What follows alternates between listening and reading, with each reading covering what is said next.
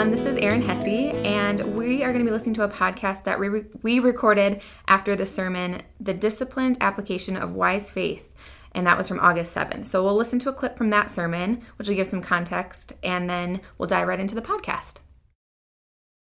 It has been the point of Christ since the beginning to create a group of creatures that were capable of living with the kind of freedom that any creature that bears the image of God should live with, and to produce in the organization of those creatures a just peace. Galatians 5:13-14 says, "My brothers, you were called to be free," meaning when you were called to believe in Jesus and become Christians, you were called to be free.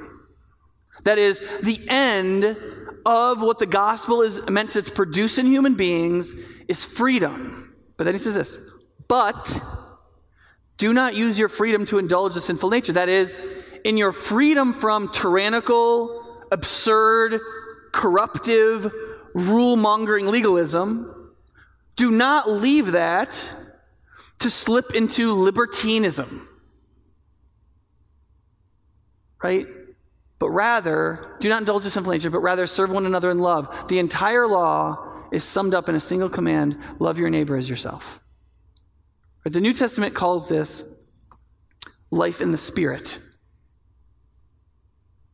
That life in the Spirit recognizes what indulging the sinful nature is and rejects it. And life in the Spirit recognizes what loving our neighbor and loving God is and accepts it and embraces it and then applies it.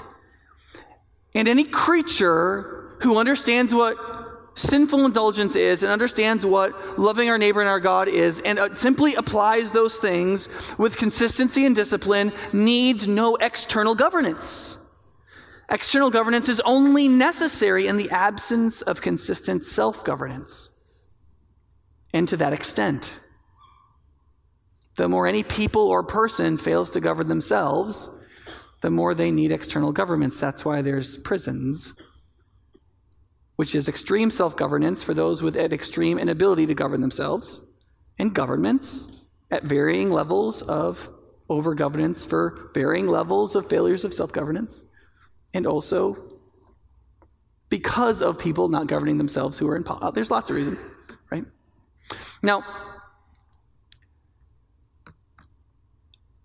a Christian author, Os Guinness, who lives in Washington, and it started something called the Trinity Forum, wrote a book some time ago called A Free People's Suicide, and he said that if most of us came out of high school and we were asked, in what way did the Founding Fathers of America try to create a perpetual society? They had just won liberty, and they wanted a good and just society, and so they asked the question, how does the people live in both justice and, but mainly sustain their liberty? He said most people who've been through high school would answer separation of powers, affirmation of rights, right? You separate powers in the government between states, and you get a separation of powers, so it's hard to accumulate tyrannical authority.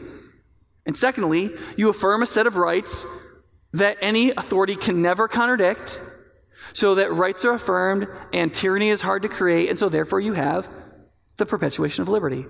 But Guinness said, he said, that's actually not the first layer of that. That before is a much more basic understanding of human society and human nature and the very nature of freedom itself. And he said, you can read all the Founding Fathers, religious and irreligious, and they all affirmed a basic interconnected triangle, what Guinness calls the Golden Triangle, that produces real freedom among human beings. He said it requires these three things. It requires faith of some kind, which in the Founding Fathers meant different denominations of Christianity mainly, is what that meant to them. So Baptists and Episcopalians, it's fine to let them be Baptists and Episcopalians, so long as they believed in something that affirmed the dictates of virtue in a way beyond self-reference. In fact, John Adams said one time, I think he was writing in Jefferson, but I can't remember right now. He said, I know that there are many men in our experience that have said in their irreligiosity that they need no religion to be good. He said, I have found in my intercourse with them for them all to be plainly scoundrels. Philosophically, I mean, we could sit around and have coffee about whether or not atheists can be good. From a Christian's perspective, the answer is no, because all human beings must rightly give praise that is deserved to the God who is there. And by definition, an atheist can't do that. And so in the holistic sense, that's not true. Can Bill be as good as Sam? In the general sense of how people treat each other with civility, the answer could be yes. But the issue is that that's kind of immaterial. What the Founding Fathers recognized was there has never been any society ever that among the mass of people, that a whole society of people were drawn to virtue, all individually and together, in a fabric of society without a larger authority that stated what was good, made it obligatory on people, and threatened its disobedience and prayed its adherence.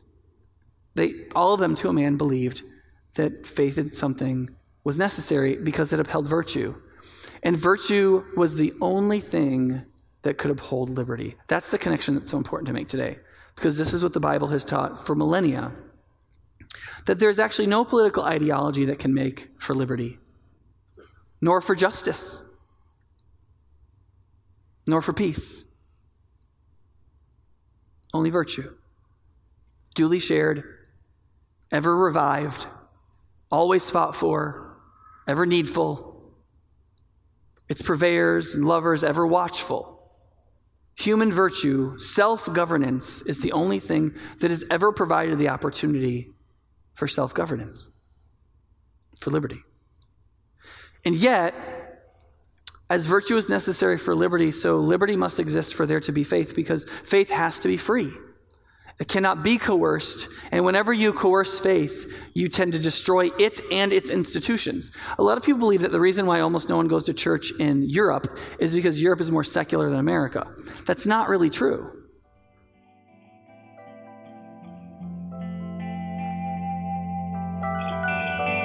Welcome to the Engage and Equip podcast. I'm Erin Hesse, one of the staff here at High Point Church, and I'm here with Nick Gibson, the senior pastor. And over the past few weeks, we've been going through the Book of Proverbs, talking about the way of wisdom, because it's pretty familiar within the church that the Book of Proverbs is about it's known as the Book of Wisdom. Yes, that's what it's named, or it's a wisdom book, and it tends to be the preeminent wisdom book because it's full of proverbs. So we know that, and yet oftentimes, like these days, we hear ancient words of wisdom, and we think that would be great, like a fortune cookie or in a Hallmark card, but it's really hard to sometimes make the application for our personal lives, like, become a reality. Mm-hmm. And so this past Sunday, we talked about how in the society that we live in the different organizations that we're involved in work, in just socially, how we're supposed to take from Proverbs wisdom and put them into those different parts of our lives. Mm-hmm. So, Nick, how do you see, like, what we were talking about specifically from Proverbs 3, relating those Christian concepts, the Proverbs from the Bible, to the society that we live in and how we're supposed to live those out? Yeah. So one of the things a lot of people don't realize about the Book of Proverbs is as you read through it, it actually makes quite a lot of statements that are essentially political statements about human societies and what kings should be like and how decisions should be made and who should rule and those kinds of things, because those are within the purview of our spiritual understanding of human nature and society. So the Bible does make statements that are political. It is, in that sense, a political book as well as many other things. Mm-hmm. And so when Christians and pastors and churches don't talk about public life, how societies are formed, what that means and how that matters, they really aren't listening to what Paul called in Acts 20 the whole counsel of God. Mm. They are artificially narrowing it. And so one of the things I've been looking at as we've come to the Book of Proverbs and looked at some of these statements is Proverbs has a lot to say about how human societies function towards human flourishing. And in the context of that, I actually came across a lot of writings of the Founding Fathers of the United States, and actually they knew this stuff and believed it very deeply. Mm. And so there's a lot of close relationship between how the country we live in was founded, what they believed about how wisdom and virtue led to human flourishing and liberty, mm-hmm. that hardly any American knows anything about, and very few Christians see how these things are related to each other. Yeah, you mentioned something about a golden triangle, right. and yeah, can you explain that a little bit further? Yeah, so Os Guinness, who is a Christian like apologist, but he deals with a lot of public life issues. He's a British scholar, part of the Trinity Forum. He wrote a book called A Free People's Suicide, and in it he talks about what he called America's Golden Triangle, that basically unanimously among the Founding Fathers, the question was, how do you sustain liberty, right? They just fought this big war against Britain in order to maintain their liberty. They didn't see it as a revolution. Mm-hmm. They didn't see it as, because revolution is to bring about a new order. That's not how they saw it. They saw it as a war of independence, mm-hmm. which was in order to keep their lives, right? To be free. But when they got that freedom, they said, okay, wait a second. So how do you keep freedom? How does any human society keep freedom? And if you went to like an American high school and you went to government class, you'd be like, oh, I know, it's... right, it's Statement of Rights, separation of powers, right? Which is true. That's how the Constitution is written and set up with the Bill of Rights. But deeper than that is what Os Guinness called the Golden Triangle, which is a fundamental belief about human nature and society that all the founders shared, which is basically this, that faith, virtue, and liberty support each other to sustain liberty in a society that will produce justice and peace. Mm-hmm. That is, faith in something, or faith of some kind is the way Guinness states it, okay. which to the Founding Fathers, for the most part, meant some denomination of Christianity. Mm-hmm. If you press them on it, they would say certain forms of Islam, though John Adams went both ways on that, because when he actually tried to negotiate treaties with the Muslim empires of Northern Africa, he's like, so we should treat each other as friends. And they were like, no, our book says that we can conquer you if you don't believe what we believe. And he's like, oh, that's not really the same premise I'm coming to this negotiation with. And so he recognized there were at least forms of Islam, or Islam as it was in the 1700s, at least broadly, and in some parts of Islam today. Sure. Some that organized religion. Right. Like either way, yeah. So whether it was Christianity, right. Islam. Yeah. So and they didn't really interact much with Hinduism and Buddhism. Mm-hmm. And so for them, religion was that there were all these Christian denominations, and for them that was chaotic enough. Mm-hmm. And they all remember the European history of the wars of religion, which were all Christian wars. Right, between Protestants and Catholics and between different kingdoms in Europe. And so for them, toleration of religion was a very hard-won insight. So for Europeans in the 1700s who had gone through like the 100 Years' War kind of stuff, and I mean, it's a very long period of inter-religious warring. Mm-hmm. By the time you got to 1750s and onward, there was this very strong sense that we have to have toleration of religion, right? Mm-hmm. And so they believed in toleration between religions, but they also believed in the importance of religion. That is, a belief in God who reveals moral truths that we can agree on, mm-hmm. who teaches us what's right in accord with reasons and conscience, and who also stands ready to enforce those things so that we have proper honor and fear towards what is right and good. Mm-hmm. And they believed that was absolutely necessary to uphold virtue. Mm-hmm. And they believed that well-formed virtue was necessary for people to live free. Mm-hmm. Because in order to not have an oppressive government, you had to have people who could engage in self-government, which is what virtue is. That I can govern myself right. in a way that is good for you and for me. And if you and I can engage in self-government, then we don't need somebody else coming in here and governing us, right? Which is kind of the idea of kids grow up and they don't need parents anymore. The whole point mm-hmm. of being a parent is to be a governor over your kids sure. until they can self-govern. Mm-hmm. And then they discipline themselves and you no longer have to do it. That's what every parent is waiting for. And similarly, among all peoples, people who govern themselves don't have to be tyrannically governed by someone else. Mm-hmm. And so the Founding Fathers believed that faith would support that virtue that was self-governing. And then people could bear the responsibilities of freedom. They could govern themselves without having to be tyrannically governed. Right. But then that freedom was then pushed forward to faith, because faith can only be vital and self-reforming if it's free.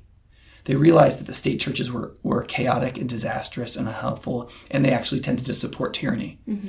But the free churches of America didn't. They tended to be self-reviving, and revivals would flow through. Whitefield would come and preach, and revival would spread everywhere, and the churches would reject. Some would reject it, some would accept it, and people made choices about where to go to church, and they saw free religion as something that revived the virtue of the people, but only if it stayed free. Mm-hmm. So they said, how do we make a government that doesn't institute a religion, so religion is free, mm-hmm. but that supports religion so that religion would be present and always reforming itself right. as a free thing. That religion would then support virtue so that we'd be a virtuous people. And then as a virtuous people, we could bear the responsibility and difficulties of being free mm-hmm. and have the discipline to govern ourselves mm-hmm. so that we don't need to be tyrannized. And then that freedom can then produce freedom of faith, and so on. Mm-hmm. So you have this golden triangle. And so then they said, that's the kind of society we have to have. Now how do we write a constitution that will allow that golden triangle to function? Mm-hmm. And so that's one of the reasons why a lot of people are very confused now about like how to think politically or how to, what even political philosophy to possibly have, because all of that is entirely forgotten by both parties mm-hmm. and by virtually everyone in the American system. And Christians have no idea that essentially the philosophy of the Bible and the Proverbs is the building block that creates the foundation that stands beneath that golden triangle. Mm-hmm. Now, I want to say very quickly and follow up to this before you ask your next question, which is there are lots of ways in which the United States is not a Christian nation. Mm-hmm. So when people say the America is not a Christian nation, there's a lot of ways you could mean that statement and it's true. But there are other ways you could mean that statement. That is the fundamental understanding of human nature and human freedom in relationship to virtue and how that relates to God, which was the basis for the founding of America, which is actually utterly Christian in the deepest possible sense and is nothing else. Mm-hmm. And I think Christians sometimes forget that foundational logic at the very bottom of the first thinking of how our nation set itself up constitutionally and as free people, which is like just about literally 100% Christian. And much was actually taken from the Bible itself. Mm-hmm. Hmm. So I hear, though people really truly believe though that the Founding Fathers really weren't Christian, that they were all atheists. Mm-hmm. So where, yeah. I'm just curious, where right. does that view then come from? I've believed that for years. Mm-hmm. I was taught in school that George Washington was a deist and that Jefferson was a closet atheist mm-hmm. and Benjamin Franklin had no religion whatsoever and that most of the other Founding Fathers we know nothing about. And so they were probably deists too. And that's entirely false. Actually, a near majority of the Founding Fathers were clergy. Right? Mm-hmm. Or had studied at divinity schools, because almost all of the great colleges at that time had been started as divinity schools, mm-hmm. right? So there's that. But in addition to that, none of those Founding Fathers are actually atheists. In fact, none of the Founding Fathers that we call Founding Fathers are, in fact, atheists. Franklin said on a number of occasions that he believed in the public religion of America, which was basically there is a God, that God is providential, that God believes in morality and enforces that morality in ultimate judgment. And he said, that is the public religion of America, and I ascribe to it. Mm-hmm. Now, in defense of people who think of Franklin as a deist, he basically slept with whoever he wanted, and so on. But he saw himself as a moral failure because he actually had a morality book where he would keep track of his own virtue. And he had all the 13 virtues he had enumerated. And he would mark in the book every week how well he did. And he erased over it so many times because he failed every week that he eventually there were holes in the paper and he'd throw it and he got tablets that were made out of ivory or something. I can't remember what. So that he could write in all of his failures and it would never wear through. But he believed in those virtues. And he believed in an ultimately religious reason for those. Mm-hmm. The reason why the Founding Fathers are seen as deists is because they were fairly non-doctrinal, a lot of them. A lot of them would look at the creedal doctrinal statements of many of the specific denominations, and they did not ascribe to those. So Jefferson, I think, went to an Episcopalian church, but if you tried to nail him down on, do you think Jesus turned water into wine? He'd be like, no, right? Mm-hmm. But if you said, are you an atheist? Jefferson on a number of occasions said, no, I could never be an atheist. And the reason he gave for it was he believed that religious faith was integral to supporting virtue. And in order for that to be true, you can't be a deist. Because a deist, by definition, is someone who believes that God sort of started everything and takes no providential control or interest in it. Mm-hmm. And if you believe that God governs by his providence and judges on the basis of morality, which is not what Christians actually believe, only partially, right? But if you believe those two things, you are, by definition, not a deist. Mm-hmm. If you believe in a providential God, you're not a deist by definition. But that doesn't make you a Christian. Right. But all of the Founding Fathers, including the more irreligious ones like Jefferson and Franklin, were far more religious than most people think. And they believed in the statutes of the public religion of America. And the reason they said they did was because it upheld virtue, because they believed in the Golden Triangle. Other Founding Fathers like John Adams was almost an evangelical. like what we would recognize as an evangelical. Mm-hmm. Believe in the authority of the Bible, believe in the deity of Christ and the salvation and death of Christ, believe in the gospel, all that kind of stuff. Mm-hmm. And Washington, though Washington had a few statements that make him sound a little bit deistic, he was very Christian, believed in personal salvation, believed in the death and resurrection of Jesus, that kind of stuff. But, you know, it's always funny when people say that Washington was a deist, because listen, if you ride in a battle and you get like 5 horses shut out from under you and you get to the end of the battle and there's holes in your jacket where bullets went through and you are not hit, mm-hmm. it's hard to experience that and not believe in the providence of God. Right? And so Jeff, you could say that Washington believed in providence for the wrong reasons. Sure, yeah. But he did, and his writings are very full of his belief in God's providence, mm-hmm. and he said it over and over again. Mm-hmm. And so when you actually go through some of these quotes of those people, and then when you get to the founders of the Constitution, like James Madison and George Mason and these kinds of people, these are people of even sometimes more specific faith who believe even more specifically in God's providence. Mm.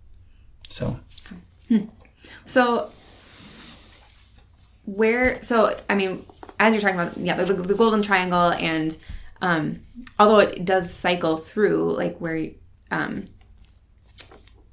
virtue does require faith, mm-hmm. which requires freedom. I mean, it continues from there, but why is it freedom that we ultimately want? Like, why is that the crux of, not the end, but that's really what we're aiming for, so that it can continue with that cycle. Mm-hmm. Yeah, because, Lewis said it's ultimately because God wanted free lovers, right? That God's interest is in people who do the right thing freely. Mm-hmm. And so without liberty, you can never have that, right? So under tyranny, people may act good, but doesn't mean they are good. Mm-hmm. It's only free people who self-govern themselves voluntarily that then create justice and peace that are actually good people. Mm-hmm. And so in that sense, and just because of divine revelation. I mean, the Bible says that God has always been working to create a free people. That was always his intention. In fact, if you look at his giving of the Torah, right, he brings the Israelites together and he gives them a very weak government, the weakest form of government ever created. He gives them a law that all of them are equal under. He gives them a charismatic prophet that will try to persuade them, but he can't force them to do anything. Right.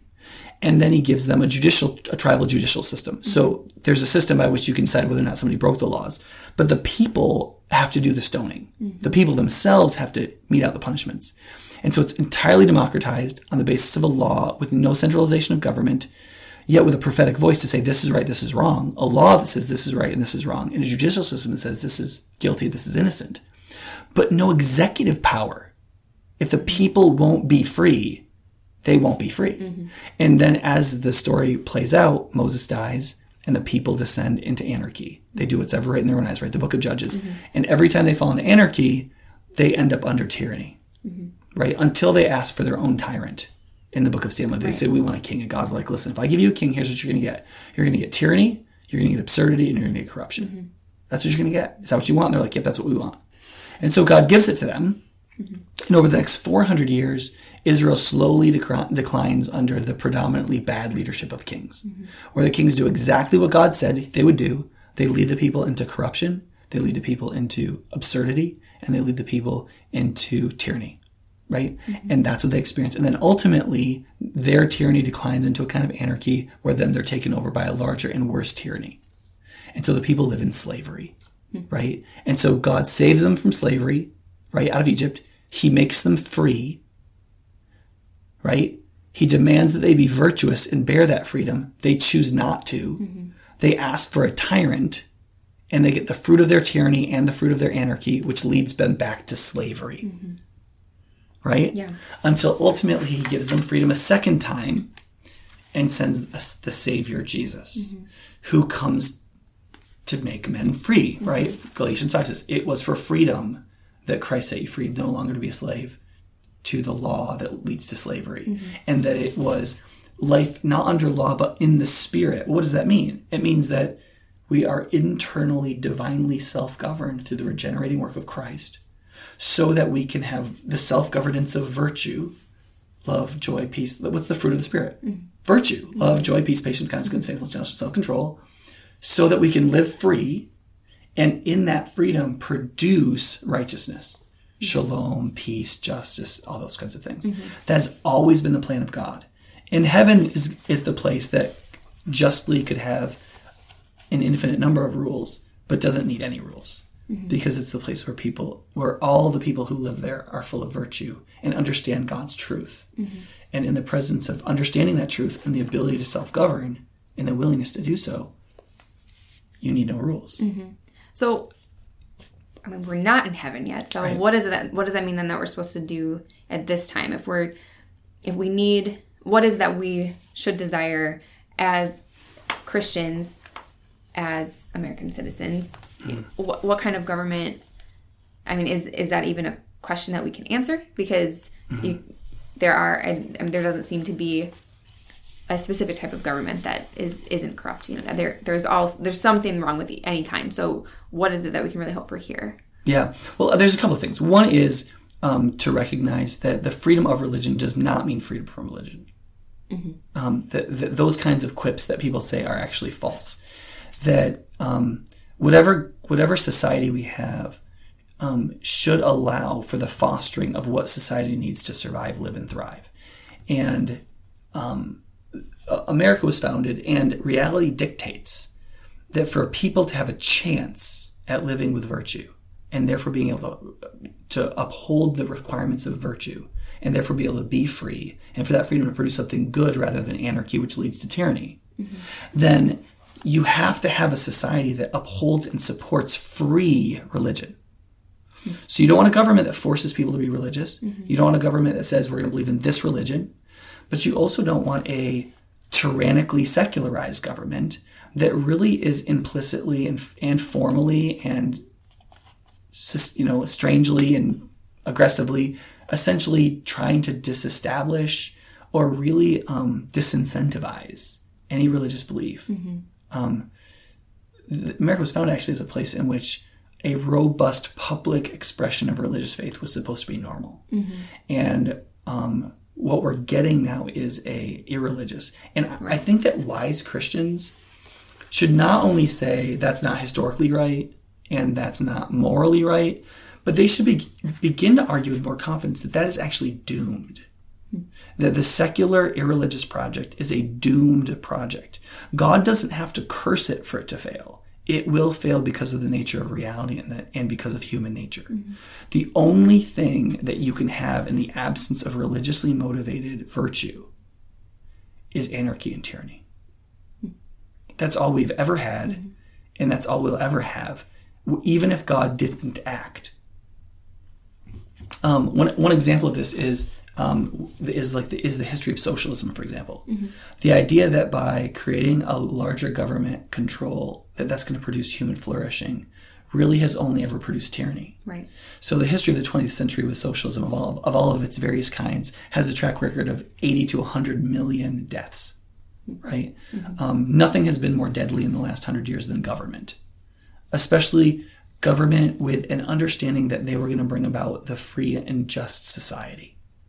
Right? There is no such thing as a free and just society apart from a virtuous people. Mm-hmm. Now, that doesn't mean everybody has to be like a Republican or something. There are versions of understanding this that can be embodied by the emphases of the Democratic Party, right? The Democratic mm-hmm. Party's emphases tend to be communitarian, and they tend to be focused on producing just and fair, that is equitable and more equalized ends. And you can believe in those values and believe in the Golden Triangle and then figure out how that would work and be a Democrat. Mm-hmm. Or you could be a Republican and you could say, well, we want freedom and we believe in the Golden Triangle. How would that work? But the Bible knows nothing of radical individualism. It knows nothing of this mm-hmm. idea that as a free individual, you have no responsibilities to anybody else.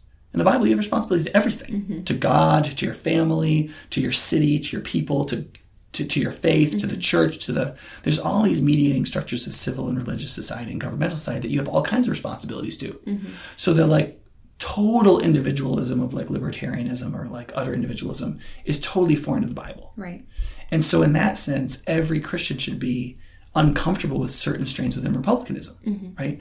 And so somehow we've got to figure out how this works. Right. But I think Christians have to start from this understanding that a society that isn't virtuous cannot be free, and will necessarily descend either into anarchy or tyranny and anarchy always leads to tyranny, so the end is always tyranny. Mm-hmm. And then reestablishing freedom is enormously difficult. Mm-hmm. And an unvirtuous people could never do it. Right. And so freedom is that's why if you look at the whole history of the world, Milton Friedman said this one time when people were talking about freedom and why it wasn't that big a deal. He said, what do you think is the normal state of humanity throughout the history of the world? Do you think it's freedom? Of course it's not freedom. It's tyranny. It's mm-hmm. enslavement. That's the history of the world. Mm-hmm. It's only in very few places, at very few times, through very strange human phenomena that freedom is established. Mm-hmm. Right? And that's a fact. I mean, that's not a political statement. Right. That's just a historical fact. Anything resembling human freedom is a very rare thing in the history of the world. Mm-hmm. And therefore, America is exceptional historically in the sense that there was a birth of freedom here right. that was remarkable. Now, it was an incomplete one. And we have to very hastily add that. Mm-hmm. And it took the later founding father of like Martin Luther King to be like, hey, what about everybody right. getting this? Yeah. But even Martin Luther King was appealing to the Golden Triangle. He was appealing to the fact that we claim to be a free society, a society of liberty, but it's on the basis of virtue. But how could one be virtuous if they upheld the slavery of segregation? Mm-hmm. You can't. There's an internal contradiction. It's against everything this country stands for. Don't you see? Mm-hmm. Well, that argument is based on the idea that the white Anglo-Saxon slave-holding men of the Continental Congress were right. Mm-hmm. They were ultimately right about human nature. What King says, well, what he said in his I Have a Dream speech was, I have a uncashed check that was written in 1776 mm-hmm. or 82, I guess it would be. I mean, you're not later the Constitution, yeah. but both in 1776 and 1980 or 1780 or 82, he said, I have an uncashed check about liberty mm-hmm. that has not ever been cashed for me mm-hmm. and for my people. We want our check cashed. Mm-hmm. Well, the whole basis of that is this understanding. And because King's understanding was profoundly biblical. Mm-hmm. Yeah. So when I think about where our culture is today, I see generally secular culture wanting freedom to really mean not holding one very solid group of virtues. Or mm-hmm. so where do you think that got lost? Mm-hmm. Where you're all of a sudden equating freedom with no virtue? Yeah, I mean, I've heard sort of village atheists or intellectual atheists like Richard Dawkins say all the time, like, we can be good without God. We don't need religion for this. It turns out that it is a decently difficult thing to come up with a list of virtues in the absence of moral revelation. Mm-hmm. Because what you end up getting is that when human beings are not seen as creatures bearing God's image, and therefore bearing his moral nature and having a conscientious responsibility to the world in which they live, mm-hmm. what you end up usually getting is ethical expressivism. That is, how I express myself is what is authentically myself, and therefore what is authentic must be moral. Mm-hmm. Because what authentic is what's honest. And everybody has an innate sense that honesty is what is right. So there's this famous thing by H.L. Mencken, who was like this very torrid and mean atheist, but very, very intelligent writer for the New York Times back like in the 1920s during like the Scopes trial and stuff mm-hmm. like that. And he said, he had this like, you know, his own like code. And he said, I don't believe that anything could be said to be right or wrong. And then he says that honesty is universally right. I believe in honesty. And you're kind of like, yo, wait, HL, like, yeah. what's going on here? Yeah. And the issue there obviously is he wanted to believe that honesty was like sort of inherently good, and yet nothing was inherently good or bad. Mm-hmm. But what that reveals is even who people when they get into subjectivism or relativism, they still can't not know that there's something good about honesty mm-hmm. and something wrong about lying, mm-hmm. and. So, but the problem is that what is being honest? You see, in expressivism, being honest is being, quote, authentic. And being authentic is to express what's really inside you and not repressing it. What that basically means is self-control is evil. That's what that ultimately means. Mm-hmm. And so, therefore, expressing yourself is the most important thing. And if expressing yourself is the most important thing, that's what's right. Mm-hmm. Well, the whole concept of morality is surrounding the restraint of what's inside you, that there's a lot of what's inside you that should not be expressed, mm-hmm. that it should be suppressed and not let out, mm-hmm. that you should be transformed so that it's no longer in there. Right. And that is the essence of a Judeo-Christian or Western morality. Sure. And so if you engage in a secularist project, the idea that you can come up with a meaningful, virtuous morality that has a oughtness built into it and an enforcement built into it that will be broadly accepted is just not true. Mm-hmm. What happened when secular intellectuals deconstructed Judeo-Christian morality is the mass of people gave up on morality. They didn't go, oh, we can hold to a basic morality without God. Isn't that interesting? Mm-hmm. Why don't I do that? No, what they did is they stopped getting married. They started having children out of wedlock. Mm-hmm. They started stealing more and lying more, not finishing what they started, essentially living unvirtuously. Mm-hmm. And then they didn't have the money to fix those problems. And so they lived in squalor, degradation, pain, because Proverbs says that the way of the foolish person is hard. Mm-hmm. It's a hard life. Mm-hmm. Well, what secularistic intellectuals have unleashed upon the mass of human society is a terribly hard life, because they didn't want to deal with the difficulty of virtue. Mm-hmm. But the problem is that virtue is what kept the poor afloat. Right. It's what protected them, and it was their strength. Mm-hmm. It's what produced what Robert Putnam, the Harvard psychologist, calls social capital. You can be very poor in money, but virtue produces a network of trust, which produces family and society and neighborhood, mm-hmm. which is an enormous value, right. and makes you wealthy in a kind of way, even if you don't have a lot of money. Mm-hmm. But without virtue, all that breaks down. Right. And so you have neither capital nor social capital, mm-hmm. and you're poor in every sense of the word. Mm-hmm. And that's one of the reasons why, to be compassionate towards people in degradational poverty, the welfare state has had to massively increase. Mm-hmm. Because as our secularist approach that has undercut a deep, robust Judeo-Christian virtue that is put on us by God and enforced by Him, that has a sense of oughtness that we must obey it, that this is who and what we are, people have devolved morally. And as that happens, they live a harder life. And if we have compassion for them, those of us who have, will say, well, yeah, we ought to help. Mm-hmm. And so welfare state radically increases, mm-hmm. which in one sense would be okay, except for there isn't enough riches to pay for the hardness of lives without virtue. Mm-hmm. And so ultimately what you get is what you get in all the historical societies that have tried to do this, which is bankruptcy, mm-hmm. which leads to anarchy, which leads to tyranny. Yeah. And the problem is that's not even a political thing. That's not like vote Republican or vote Democrat. Right. That's just human nature. Mm-hmm. That is how humans respond to things. And the problem is that secularly irreligious prophets they just refuse to believe that. But in some sense that is pessimistic, but in another sense it's very optimistic for Christians. Basically, the people who were telling us to shut up, that we're stupid and that we don't know anything and that we can't speak into society and we should pull back and let them try their thing.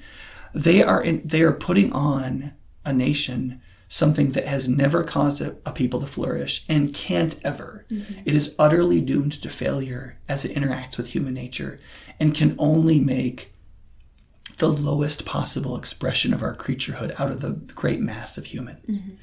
And they'll come back and say, not if we educate people. But the problem is that real education comes to those with virtue. Mm-hmm. Because education is itself a work. It is something that you have to take hold of. It's something that requires discipline and focus and precision, mm-hmm. and disciplines of all kinds. Mm-hmm.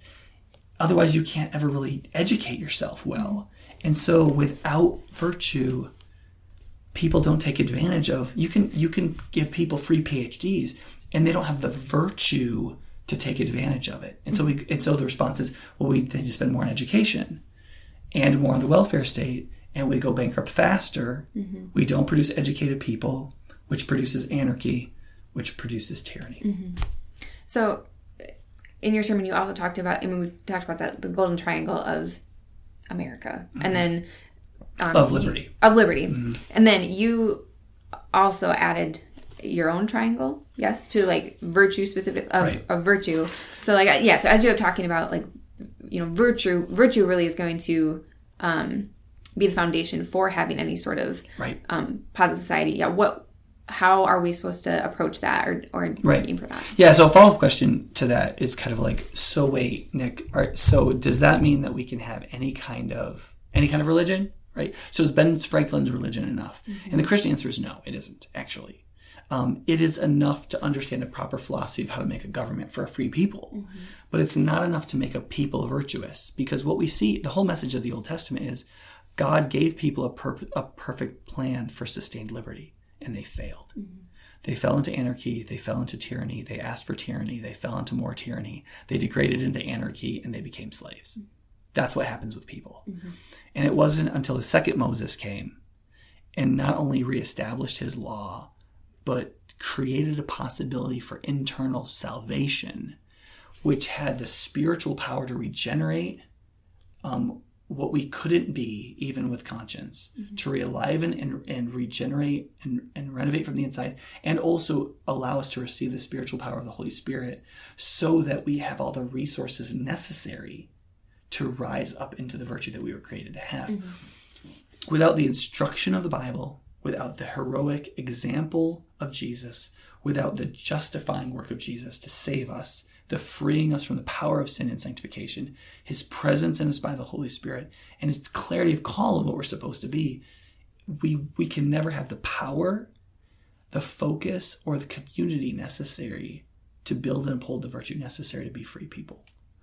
And so I would definitely argue that in Proverbs is the gospel. That when Proverbs says the fear of the Lord is the beginning of wisdom, what he's saying is it starts with believing God's promise. Mm-hmm. Now, in the writing of Solomon, that promise wasn't entirely worked out in the man, Jesus Christ, yet. But it was based on this idea that God has self-disclosed. Mm-hmm.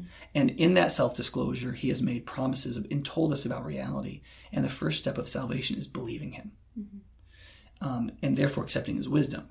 Ultimately, part of that wisdom is you need help. Mm-hmm. You need to be forgiven, and you also need to be empowered and transformed. And that comes through the man, Jesus Christ, in his death and resurrection, giving you the Holy Spirit, regenerating you from the inside out, and so on. Mm-hmm.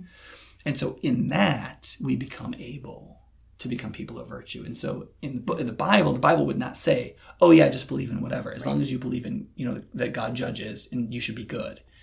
Well, you still have to define what be good is, and that's what the whole book of Proverbs is about. Mm-hmm. The whole book of Proverbs is, let's get specific about what this wisdom is. And that wisdom is specifically, ultimately Christian, when you ultimately take in the whole of God's revelation, Not just the book of Proverbs, and God's ultimate revelation in the man Jesus, his incarnation, life, death, resurrection, and ascension. Mm-hmm. Does that make sense? Mm-hmm. Yeah. So once that is established, right. if you have that, if you concretely, you accept...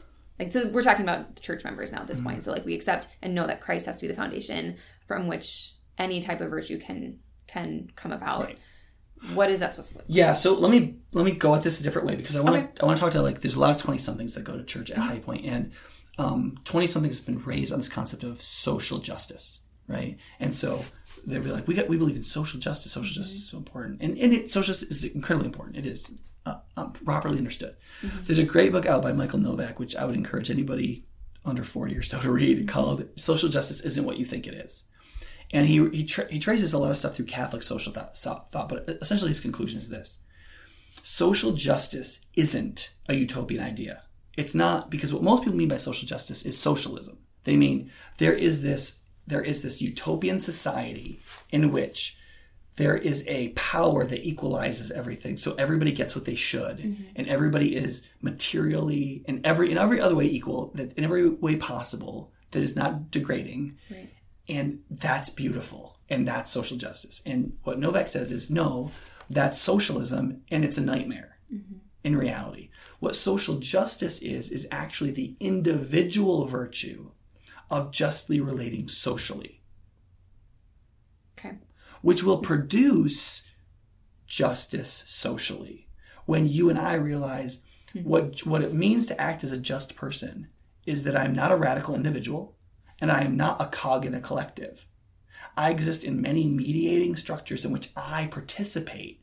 I benefit from. They have a history that's supported me. I come on the scene at a particular time. Mm-hmm. There's a memory to it. And so I enter a family. Mm-hmm. By entering a family, I don't have the right to be I'm me.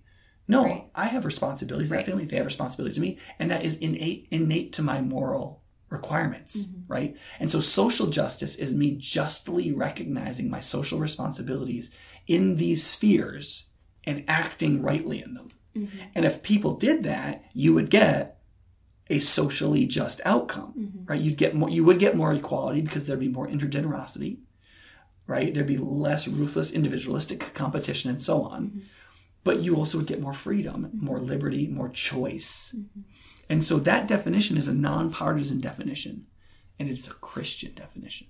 Mm-hmm. And I would encourage, especially 20-somethings who've been raised in this kind of like, well, wait, Christianity should affirm social justice, to actually understand that social justice isn't what you think it is. Mm-hmm. And if that's what social justice is, then social justice proceeds from personal virtue. Mm-hmm. And then the question is, well, then what produces the personal virtue that will produce that social justice? And it is believe in God, faith, learning the dictates of what God teaches, not just the book of Proverbs, but in the whole of the Bible. Mm-hmm. That is understanding the kingdom and our citizenship in it. Mm-hmm.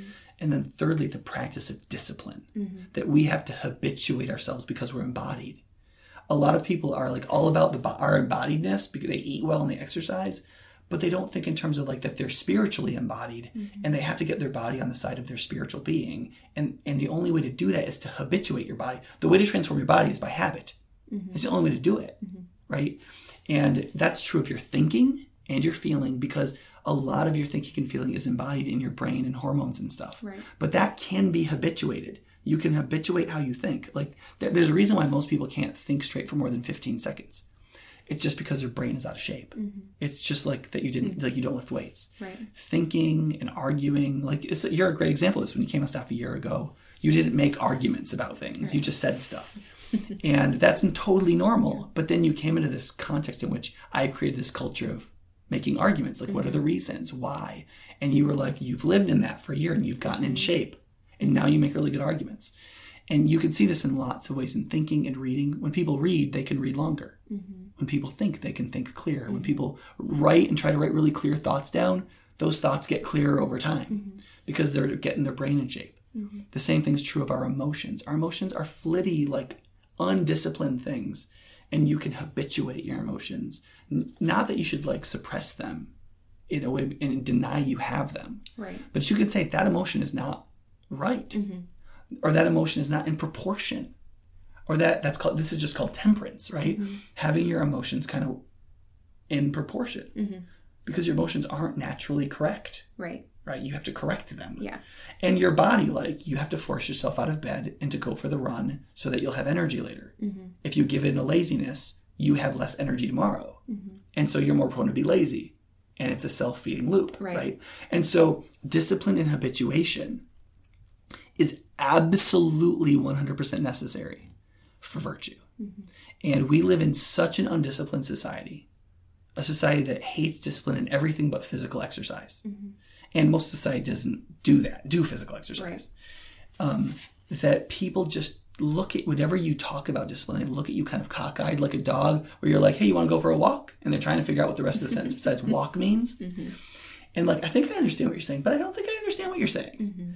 And that's how people respond to discipline. Whereas for basically all of the history of the world, people have kind of recognized, especially successful people, that like discipline is the heart of all success. Mm-hmm. That wasn't a Christian notion. It's very easy to just observe that if you just observe reality. Mm-hmm. But because the Bible connects Christ with reality, it teaches it everywhere. Right. But it teaches that our discipline should be motivated and focused on how we would discipline ourselves, understanding reality on the basis of Christ. Mm-hmm. Right? Yeah. So instead of discipline myself to be able to kill you like a Spartan, mm-hmm. I need to discipline myself so I can rightly react to you and respond to you in love like a Christian. Mm-hmm. Does that make sense? Yes. Hope so. Yeah. Yeah. So, and the theme that caught my attention as you were talking about, you know, we need to have that discipline. We need to instill habits that will help us to be disciplined. Mm-hmm. Responsibility was the word that I just kept thinking that, mm-hmm.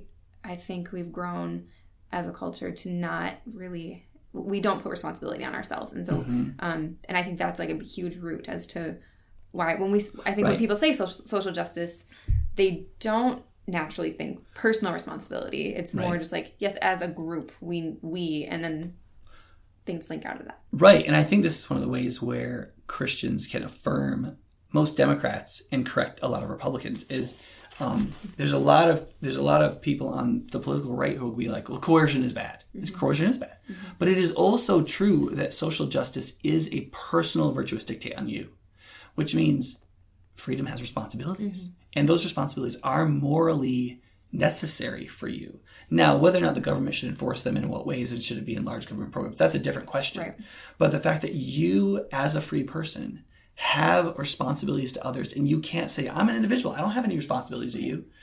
That's not true. Christians have never believed that. Thomas Paine might have believed that, but he was one of the most atheists of all the Founding Fathers. Mm-hmm. No Christians have ever believed that. Christians have always believed in these mediating structures between the individual. So Edmund Burke is the British person sort of associated with this kind of, they call it conservatism, but it's essentially the belief that life actually exists mostly between the individual and the government. Mm-hmm. There's what used to be called civil society, which is everything that isn't government and individual. Families, businesses, commerce, churches, all of that. And that's where life happens. And people naturally recognize and interact voluntarily in these things and do so in many cases morally on the basis of what they believe they're supposed to do. Mm-hmm. And social justice is essentially the virtue of understanding those right relationships and responding to them properly, mm-hmm. right? Because there is that responsibility. Yeah. Yeah. But part of holding into that responsibility is that self-control and temperance has to be there, which mm-hmm. comes from discipline. Mm-hmm. Yeah. Great. Well, so we've discussed this for 40 minutes now. Mm-hmm. Are there other thoughts that you really wanted to make sure that were clarified, or about anything that we've been covering? And as you think back on your sermon? Yeah, I think that, let me talk about a couple of books. Mm-hmm. People could look at if they want to. I quoted Os Guinness's book, Suicide of a Free People, which I think is probably a helpful book, but I have not read that book. Two of the books that I have read and been reading that I think are quite helpful is Eric Metaxas' book, If You Can Keep It, which is the subtitle is like Rediscovering the Secret of American Liberty or something like that. Mm-hmm. And he talks about the Golden Triangle. He talks about virtue. He talks about revering heroes. He talks about a lot of that stuff that is very helpful. And that is an audiobook too. Okay. And then another book that I found really helpful is called Liberty Secrets by Joshua Charles. And in that book, he covers very similar kinds of things about how freedom is built upon religion and virtue and how central those were to the Founding Fathers. He quotes extensively from the Founding Fathers about their belief in that, from Washington and Jefferson and Adams and Mason and Madison and all these people mm-hmm. that a lot of Christians think are atheists because that's what they were taught somewhere. Mm-hmm. And of course they weren't. And he talks about how those are absolutely central to how we understand freedom mm-hmm. and how that is a kind of freedom that should lead to social justice. Mm-hmm. Because one of the things that I haven't know if I've said it explicitly, but I would love people to hear me saying is this. The political dichotomy in America for a fully biblical Christian is in many ways a false dichotomy. Because more and more the Republican Party is being taken over, especially coming in this election, by libertarian ideas. And there's a lot that's good about libertarianism in that it's against coercion, and tyrannical coercion isn't good. Mm-hmm. But they don't have a concept of a personal virtue of social justice, understanding how responsibility is a necessary mm-hmm. relation. The Democratic Party sees responsibilities as corporately instituted mm-hmm. because nobody wants to give and then have the other people not give. Right? You'd be like, well, I'll be charitable. I'll give like 10% of my wealth. And then you give nothing. And you're like, you gave right. I didn't. And so they're like, hey, everybody should have to play, right? Everybody has this. If this obligation is real, mm-hmm. then we should institute it on everybody so everybody's generous and nobody has to be more generous mm-hmm. because that's the way it is. Both of those are false choices to the Christian because Christians, essentially the Bible lays down the centrality of our responsibility to the mediating organizations of human life. It's what Burke would have called civil society. This middle ground, and it's something that both parties speak less and less about.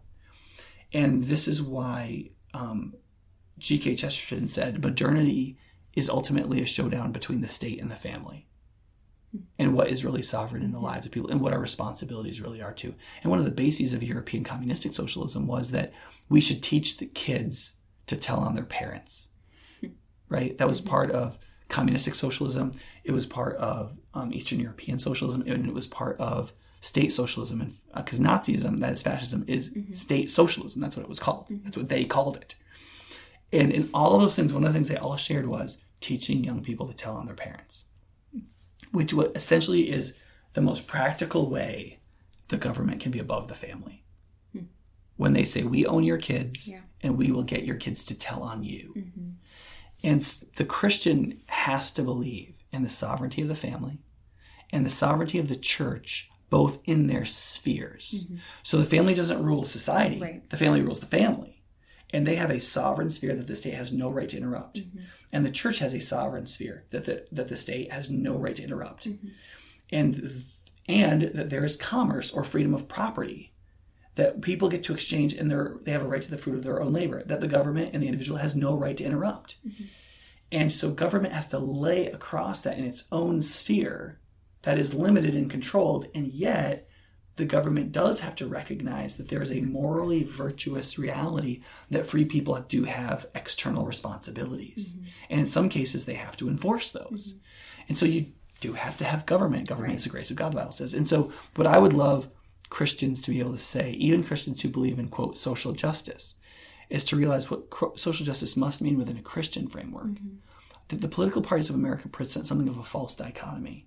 And therefore, the first thing a Christian should do is recognize that we should not be captured by either political party, mm-hmm. that we should understand the nature of human societies as dictated in the Golden Triangle, and how the Bible teaches those things, mm-hmm. and how people descend into anarchy and tyranny, and how freedom therefore functions, and that liberty is very hard to restart once it's dead. And therefore, the Founding Fathers gave priority to liberty over the just society. Mm-hmm. Liberty had to be a higher priority because if you lost it, it was gone. Mm-hmm. And you could always try something else to create a just society. Mm-hmm. And if Christians got some of that stuff straight, I think that they could advocate publicly in much more fruitful ways. Yeah. And the second thing is, I'd love to see them grow more bold against secular, irreligious claptrap, mm-hmm. to see it for the sort of blatant and brash stupidity that it is, mm-hmm. and say, that's not just wrong, that's dangerously and kind of stupidly wrong.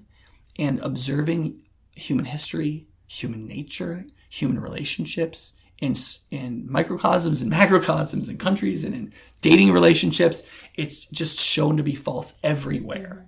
That when you tell people that there is no greater moral being who is given a greater moral law, who will enforce that greater moral law, and therefore you are obliged to believe it and obey it, that never produces good things in a population. Mm-hmm. There may be individual atheists who are like, I'm a good person. But honestly, you look at the great atheists and you study their lives, and most of them are all scoundrels. Mm-hmm. Bertrand Russell had 5 wives. Mm-hmm. He was known to be a magnificent jerk. But because he didn't believe certain things were right or wrong, he could believe he was a good guy. Mm-hmm. Because there's nothing ultimately sacred about marriage. So the fact that he got divorced, well, what does it matter? Mm-hmm. I'm not a bad person. Well, if marriage is a sacred covenant between two people because men and women pay into it differently and pledge to rely on each other in a sacred trust, then you're the biggest jerk that's ever lived, mm-hmm. right? Yeah. So what ends up happening in the atheistic reductions is they basically prove that nothing is bad. And if nothing is intrinsically bad, then we're all good people. And of course, everybody will be moral. Mm-hmm. Yeah, and they'll be fools and they'll live terribly difficult and painful lives, mm-hmm. and the society will implode into anarchy and ultimately then be governed by tyranny. Mm-hmm. And so that project is doomed. And so Christians can either say, well, let's just ride it out, which will mean we will have to suffer with them, mm-hmm. through anarchy and then tyranny, mm-hmm. which I think in some ways we're already experiencing. Mm-hmm.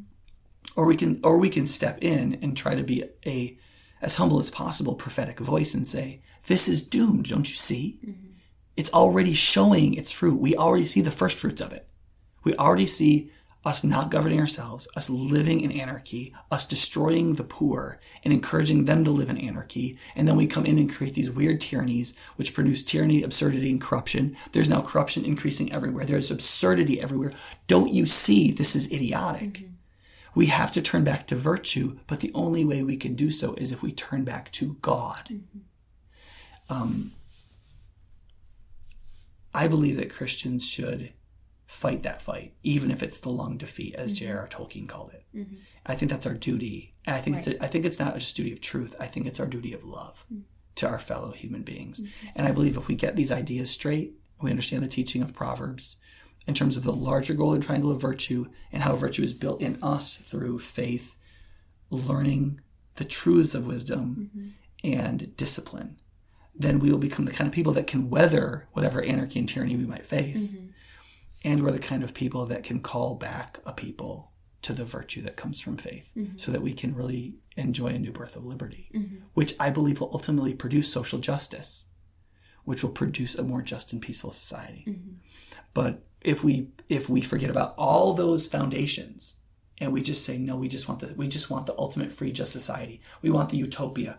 We want the socialist end, and we just pursue that directly. What we get is the worst possible corruption, the worst possible tyranny, and the worst possible absurdity. Not because nice people who want those things are bad, but because human nature and reality dictates that must always be the end mm-hmm. of that pursuit. Yeah. And anytime human beings think that they can get something good by bypassing virtue, as taught to us by God, they are wanting something on terms they could never have it. Mm-hmm. And they're wanting something that has never been and never can be. Mm-hmm. Yeah. And that will take a lot of patience for those of us who are in the church and want, because it takes time, and we may not see it in our own lifetime, mm-hmm. but to be able to stand firm and rest assured that we are believing and boldly speaking these things, mm-hmm. that at least will give a peace to people who are holding on to that, even if we don't see the fruit. And before. Just very lastly, here's why we don't have to wait, because the family and the church are micro societies, mm-hmm. and the church and the family can embody this right now. Mm-hmm. Yeah, we could choose to be virtuous people in our families. Mm-hmm. We can choose to be virtuous people in local churches together, and we can live with liberty that produces justice, mm-hmm. social justice, peace, harmony, and love. And we can do it through virtue, and we could do it on the basis of faith. And we can do it, and then we can shine like a city on a hill. Mm-hmm. And if we do that, then people can look at us and say, wait a second, mm-hmm. maybe that is the way forward. Even though we've called these people bigots and haters and all these things because of what they call virtues, mm-hmm. their virtues actually produce some really wonderful things. Yeah. And maybe we need to rethink this. Yeah. Yeah. Great. Thank you. Yeah, I hope that's helpful for our listeners. And I hope that you guys feel like you can have some confidence mm-hmm. in believing in those things. Mm-hmm. Yeah, and again, for our listeners, if there's other topics or things that either you hear in a sermon or come up in a small group discussion that you think you'd want Nick and I to dive into more, you can always email those suggestions to Jill Reese, our communications coordinator, at jreasa, J-R-E-A-S-A, @highpointchurch.org, because we want to be able to talk about things that definitely take more than just the 45, 55 minutes on a Sunday morning that we hear. Yeah, and I will put a lot of the Founding Fathers quotes into a blog, because we didn't read those in this. Yes. And I'll put those in a blog so that you guys can see them and have reference of those quotations. Great. All right. See you guys next time.